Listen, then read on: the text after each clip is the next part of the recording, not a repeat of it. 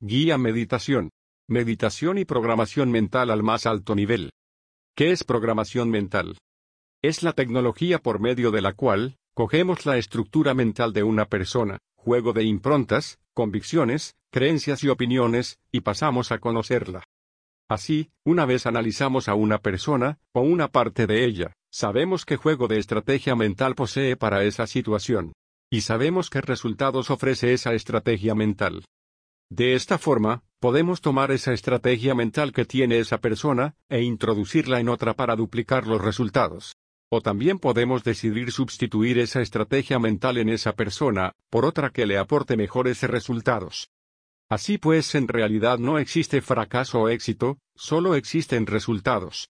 Cada estrategia mental da un resultado determinado. Si una persona hace malos anuncios de publicidad, es porque la estrategia mental que usa para crear anuncios da esos malos resultados. Así que, simplemente, si sustituimos esa estrategia mental por otra que de los resultados deseados, tendremos a un buen publicista. Si una persona tiene mala puntería, es porque la estructura mental que usa para eso da malos resultados. Cambiamos esa estructura mental por otra de un individuo que dé buenos resultados y está. Ahora, párate y pregúntate. ¿Qué quieres conseguir en la vida? ¿Y en qué facetas de tu vida? Los límites no existen. Así que si quieres algo, simplemente tienes que definirlo, y luego reprogramar tu mente, para que te permita obtener esos resultados. ¿Algo más fácil? ¿Entiendes ahora la importancia de la teoría galáctica del subconsciente signo de interrogación? Con la teoría galáctica, damos una forma, una imagen que nos permite visualizar cómo trabaja el subconsciente. Con la programación mental marca registrada podremos cambiar la forma en que el cerebro procesa los pensamientos, por medio de cambiar las improntas, convicciones, creencias y opiniones. Es decir, estamos cambiando nuestro destino, pues en cuanto cambiamos el subconsciente, las circunstancias de nuestra vida cambian automáticamente. ¿Qué se puede hacer reprogramando el subconsciente? ¿Y qué métodos hay para reprogramarlo? Existen muchas formas de reprogramar el subconsciente, de hecho cada día lo estamos haciendo. Ya sea en mayor o en menor medida. Algunas de las formas con las que se puede modificar el subconsciente son 1. Guión la experiencia de los años, o método acierto-error, también llamado el método del tiesto. 2. Guión hipnosis. 3. Guión PNL. 4. Guión cualquier arte o fe que utilice rituales. 5. Guión programación mental de guía meditación. La primera forma es la experiencia. Es una forma eficaz, pero lenta, muy lenta, tanto que suele necesitar de entre 10 y 20 años para alcanzar los resultados deseados. Por ejemplo, en cierta ocasión me puse a aprender Aikido con un maestro, discípulo directo del mejor maestro europeo de Aikido. Como era un profesor particular, dedicado exclusivamente a mí, le pedí que modificara un poco el método tradicional, el método por el que él había estudiado, pues él había estado estudiando Aikido durante casi 20 años. Había practicado todos los días, probando, acertando, fallando, y modificando así su subconsciente a base de acumular pequeñas ocurrencias de acierto-error, es decir, pequeñas opiniones que se iban amontonando día a día. En el entrenamiento normal, cada vez que se produce un acierto, creamos una opinión, la opinión de que hacerlo así es correcto. Y si tenemos un error, creamos la opinión de que hacerlo así es incorrecto. Así que, día tras día, año tras año, vamos fabricando cientos de opiniones. Que, con el tiempo esas opiniones se van uniendo para formar creencias. Creencias de cómo es correcto moverse, y cómo es incorrecto hacerlo. Con el paso de los años, esas creencias van juntándose, y creando convicciones de cómo hay, y cómo no hay, que moverse. Con el paso de aún más años, esas convicciones se juntan, creando improntas cristalizadas, y forman las improntas que te hacen, por fin. Maestro.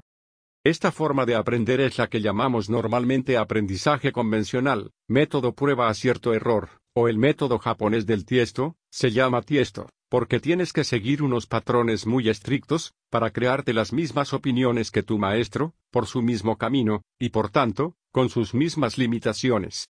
Esa es la primera forma, sin embargo a mí no me gusta meterme en tiestos autolimitadores, así que le pedí que me lo explicara de otra forma, y mientras tanto yo me informaba con videos del maestro fundador del Aikido.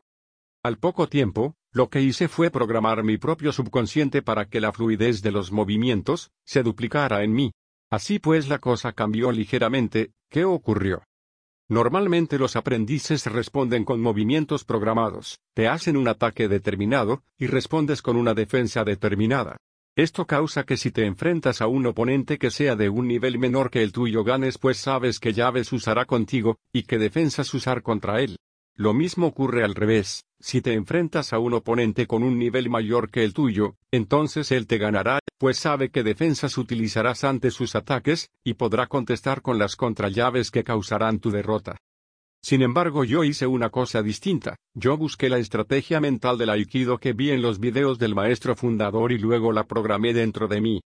El resultado es que pronto mi maestro no sabía cómo reaccionar, yo ya no reaccionaba con las llaves normales, sino que simplemente reaccionaba con la fluidez que es el verdadero espíritu del Aikido. De tal forma que mi maestro estaba cayendo continuamente al suelo. Pronto paró y se puso a decirme repite esta llave que me has hecho, y la anterior. Y así seguimos, repitiendo las llaves que iban surgiendo. ¿El resultado? La mitad de aquellas llaves no existían, ni él ni su maestro las conocían, ¿por qué?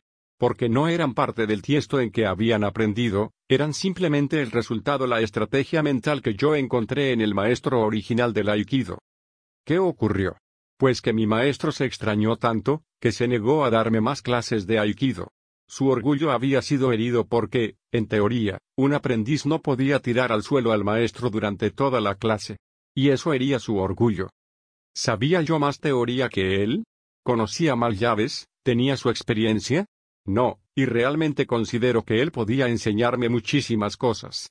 Pero por desgracia, él no conocía cómo funciona el subconsciente, por eso no podía saber que el aprendizaje real y eficaz no consiste en estar probando, fallando y acertando durante años como un burro, sino que consiste en encontrar la estrategia mental de éxito del maestro original y programarla dentro de tu subconsciente, para conseguir así el éxito automático. Si estás analizando estas palabras, seguramente hayas ya visto qué puntos hay en común entre esto, y lo que se te enseñaba en las cuatro patas de la mesa, ¿verdad? Demos un paso más, y apliquémoslo al mundo de los negocios. Ganar dinero por Internet, o en el mundo físico, es un oficio, una habilidad, igual que la publicidad, el aikido, romper bloques de hielo, o cualquier otra habilidad que pueda tener un ser humano. Así pues, el éxito es algo que se puede moldear, y por tanto reproducir en tu subconsciente. Consiguiendo así el éxito automático. Esto se aplica a absolutamente todos los sectores de la vida, amor, salud, dinero, sexo, empatía, poderes y fe. Supongo que ya te habrás dado cuenta de lo importante que este descubrimiento puede suponer para tu vida. Pero antes de darte acceso a estrategias mentales de éxito probado, creo que es muy importante que entiendas completamente cuáles son las habilidades de la mente. Y para eso, creo que tengo una parábola muy interesante para ti. Cuando comencé a sacar mi titulación oficial en hipnosis, tenía ya más de 15 años de experiencia sobre el tema. En forma de autodidacta había estudiado miles de técnicas orientales, tanto lama, como budistas, meditación, etc. También había estudiado las antiguas técnicas de hipnosis occidentales, incluso aquellas técnicas que correspondían a los magos, y que constituían parte de un conocimiento obscuro y prohibido para muchos. Así que cuando comencé los estudios oficiales, tenía ya una buena base sobre la que trabajar, y de hecho conocía de primera mano gran cantidad de experiencias que no son habituales en la concepción occidental. Sin embargo, aprendí mucho en ese curso, muchas lagunas que tenía se completaron, y la concepción con la que surgí, fue mucho más sólida y completa. Sobre todo por algunos de los datos que me dieron durante el curso. Por ejemplo, hasta entonces tenía yo la creencia de que, manipulando correctamente el subconsciente, es posible hacer cosas como curar la vista a un miope, curar la sordera, adelgazar, y hacer mil cosas más cosas que había visto yo hacer a sanadores con técnicas que describiré más adelante. Entonces, me encontré con que muchas de esas cosas están ya demostradas científicamente y que por medio de la hipnosis se pueden hacer con el apoyo de la ciencia. ¿Cuál sería mi sorpresa al ver que hechos como los siguientes son datos científicos producidos por las universidades más prestigiosas del planeta? Yo ya sabía que por medio de la hipnosis se tiene la capacidad de anestesiar el cuerpo sin usar químico alguno, solo el poder puro del subconsciente. Esto era ya sabido pues se utilizaba ya en el antiguo Egipto. Sin embargo, en 1940 se demostró científicamente en la Universidad de Brooklyn que el subconsciente tiene la capacidad de anestesiar el cuerpo, con más poder del que posee la anestesia química. A un grupo de estudiantes se les hipnotizó, y se les dio la sugestión de que su brazo estaba totalmente anestesiado. Acto seguido un ayudante les atravesaba el brazo con una aguja, y los sujetos no presentaban dolor. Naturalmente, la aplicación de ese conocimiento tiene cotas casi ilimitadas. La anestesia química produce miles de problemas y complicaciones, incluso la muerte, en las operaciones convencionales. Utilizar este conocimiento en los quirófanos reduciría el coste de las operaciones y de las complicaciones que pueden surgir. De hecho, el doctor Escudero utilizó esta rama del conocimiento de la hipnosis, para crear una escuela de pensamiento, la noesiología técnica con la que operan desde 1972 en quirófano sin ninguna anestesia.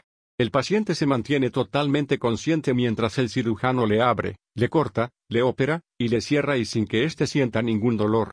Y sin que se use ningún tipo de anestesia química. Solo lo que él llamó anestesia psicológica. ¿Imposible?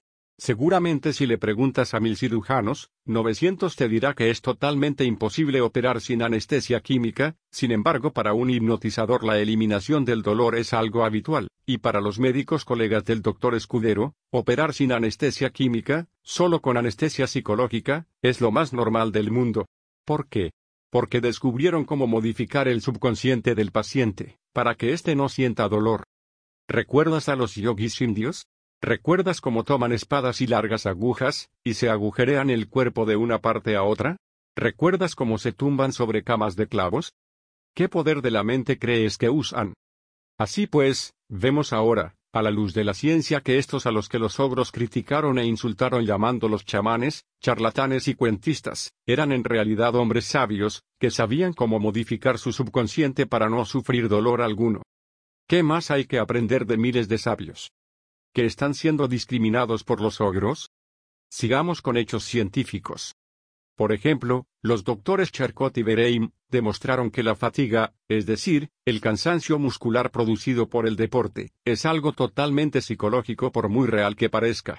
Un sujeto hipnotizado puede estar haciendo enormes cantidades de ejercicio, sin parar, comer, dormir, ni beber, durante días y días, esos mismos sujetos estudiados no podían hacer, normalmente, más de 30 minutos seguidos de ejercicio porque caían rendidos. Pero bajo hipnosis, corrían durante días y días sin mostrar ningún signo muscular de cansancio. ¿Es esto algo nuevo? Ya era sabido que una técnica lama consistía en que el lama pensaba quiero cruzar el país corriendo, cerraba los ojos y comenzaba a correr. Estaba corriendo durante semanas meses sin parar, sin despertar, sin comer, sin beber y seguía corriendo, hasta que llegaba al lugar de destino, totalmente fresco y descansado. El doctor Eisenk ha demostrado científicamente, usando dinamómetros, que bajo hipnosis se puede aumentar, fácilmente, la fuerza del sujeto en un 43%. Eso significa que un culturista o un deportista de powerlifting capaz de levantar 200 kilos, pasaría a levantar 283 kilos tras solo 15 minutos de hipnosis. Muchos atletas darían un brazo por poder tener ese avance en solo 15 minutos. ¿Es esto algo nuevo? Desde hace milenios los maestros de artes marciales aseguran que el hombre normal no usa ni el 1% de su fuerza. Así tenemos que un muy anciano maestro, algo así como un saco de huesos con unos músculos menores a los de un niño, después de concentrarse durante unos instantes, es capaz de romper grandes bloques de hielo, talar árboles usando solo su mano y de un solo golpe. O levantar piedras tan enormes, que ni entre diez jóvenes musculosos pueden mover. Personalmente, creo que el doctor Eisenk no profundizó mucho en sus estudios. Si sus sugestiones hubieran sido más poderosas habría superado el 43% fácilmente. A partir de los estudios orientales, considero que el hombre normal usa solo un 1% de su fuerza. Sin embargo, lo importante, para la persona occidental, es que ya se ha demostrado científicamente que manipulando el subconsciente podemos aumentar la fuerza. También Gile, Müller Hegemann y Wen, de Leipzig, demostraron que el rendimiento muscular de los sujetos bajo hipnosis aumenta en forma espectacular, consumiendo mucho menos oxígeno. Más que demostrado está que por hipnosis se puede modificar el latido del corazón, la respiración, y los contenidos químicos de la sangre, y de todo el cuerpo. Así como regular la tensión arterial. Un experimento muy interesante realizado por Clembies y Everard, muestra cómo con unas pocas sesiones de hipnosis, se regula la tensión arterial sin dietas ni medicamentos, solo con sugestiones. Asimismo se pueden hacer regresiones, para que el sujeto recuerde cosas que no se acordaba. Como recordar la matrícula de un auto que vio hace más de 10 años. También se ha demostrado, como por hipnosis se quitan alergias, Dr. Edilia Nichen. En fin. Signo de exclamación abierta todo es cuestión mental. En todo curso de autosuperación, lo que primero se enseña es lo siguiente, el cerebro es como un iceberg. Solo usamos el 1% y el 99% está debajo del agua, sin ser aprovechado. Esa es una verdad indiscutible, está científicamente probada. Pero en ningún curso de autosuperación te enseñan cómo utilizar ese 99% restante. ¿De qué te sirve a ti saber que posees un cerebro increíble y maravilloso, si luego resulta que no sabes cómo utilizarlo? ¿Qué utilidad tiene el que te digan que posees ese 99% increíble? Si luego no te pueden enseñar a utilizarlo? Signo de interrogación. De la próxima lección en adelante, te voy a ir preparando para enseñar a activar ese 99%.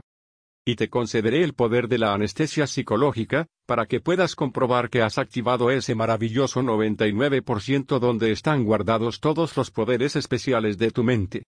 Te invito al curso gratuito de programación mental, para que aprendas más sobre este tema y otros temas mucho más interesantes.